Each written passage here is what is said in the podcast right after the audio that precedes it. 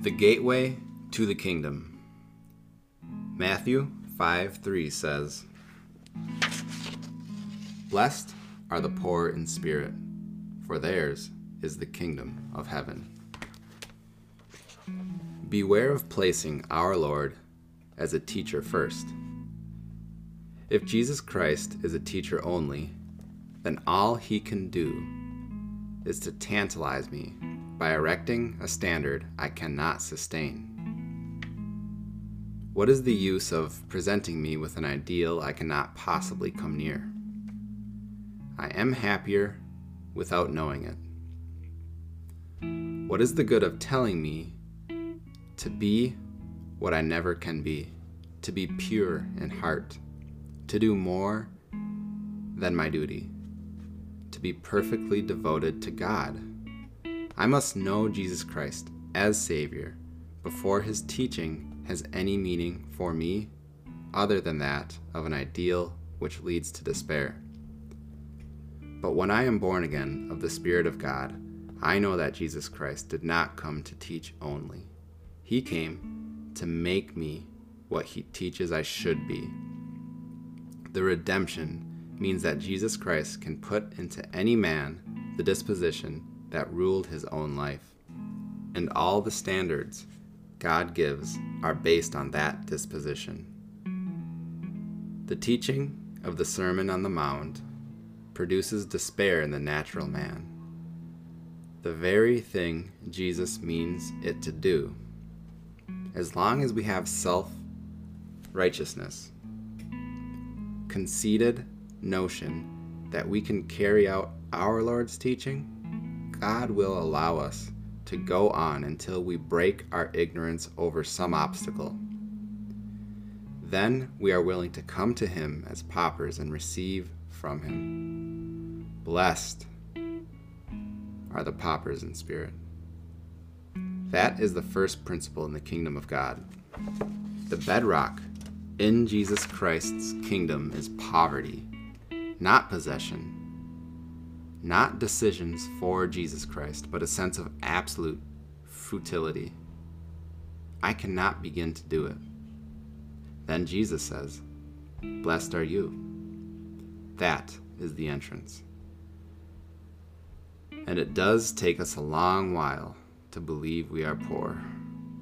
The knowledge of our own poverty brings us the mortal frontier where Jesus Christ works.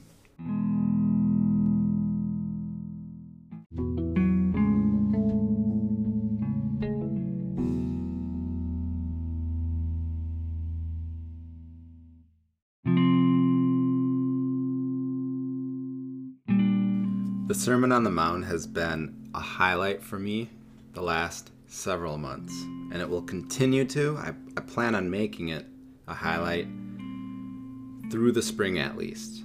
Right now it's almost February, and I'm planning to spend more and more time in it, kind of to memorize it. So it's just in my mind, in my memory, and I can recall it without having to refer to it in a book, in the Bible. And that idea, what Jesus says, that the poor in spirit, that's what I had to come to the real, realization of by by doing everything that I could. I fully understand this. And yeah, first reading anything that Jesus says, trying to understand anything he says and apply it intellectually, yeah, it seems like a nice idea something to try. But it's only when I read it from a place of being broken, absolutely broken. And like Oswald says, when I when there's this obstacle in our lives that breaks us and we cannot move past it no matter what, that's when Jesus works. It's not when it seems like a lofty and great idea. It's when we fully understand it and we come begging and broke. Can we actually apply it? And then it strengthens us to fly past the obstacle and any other obstacle like it.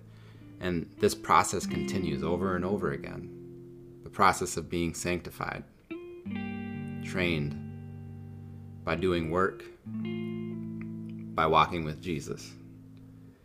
It's extremely difficult, and when we realize this obstacle cannot be overcome without Jesus, it feels frightening to think of what have I been ignorant to. But there is no turning back. There is no turning back. Can only go forward. So there's only one thing to do to set what I've always believed aside, walk away from ignorance, and turn towards Jesus. Repent. He supplies, He strengthens, the obstacle is no more. So today, whatever's going on in your life, know there's something going on there that you have to give up. And it's it's not that you have to do something to earn it. You have to do something to get out get out of your own way to realize that it's there for you. It's there for your overcoming. God did all the work necessary. The sad fact is, we just have to get out of our way basically for every obstacle we're overcoming ourself our own sin and ignorance does a lot to distort things but jesus jesus is lord and he'll help you overcome. Just got to find out in what way am i making this tough? Ask yourself that question. God will give you an answer. God bless you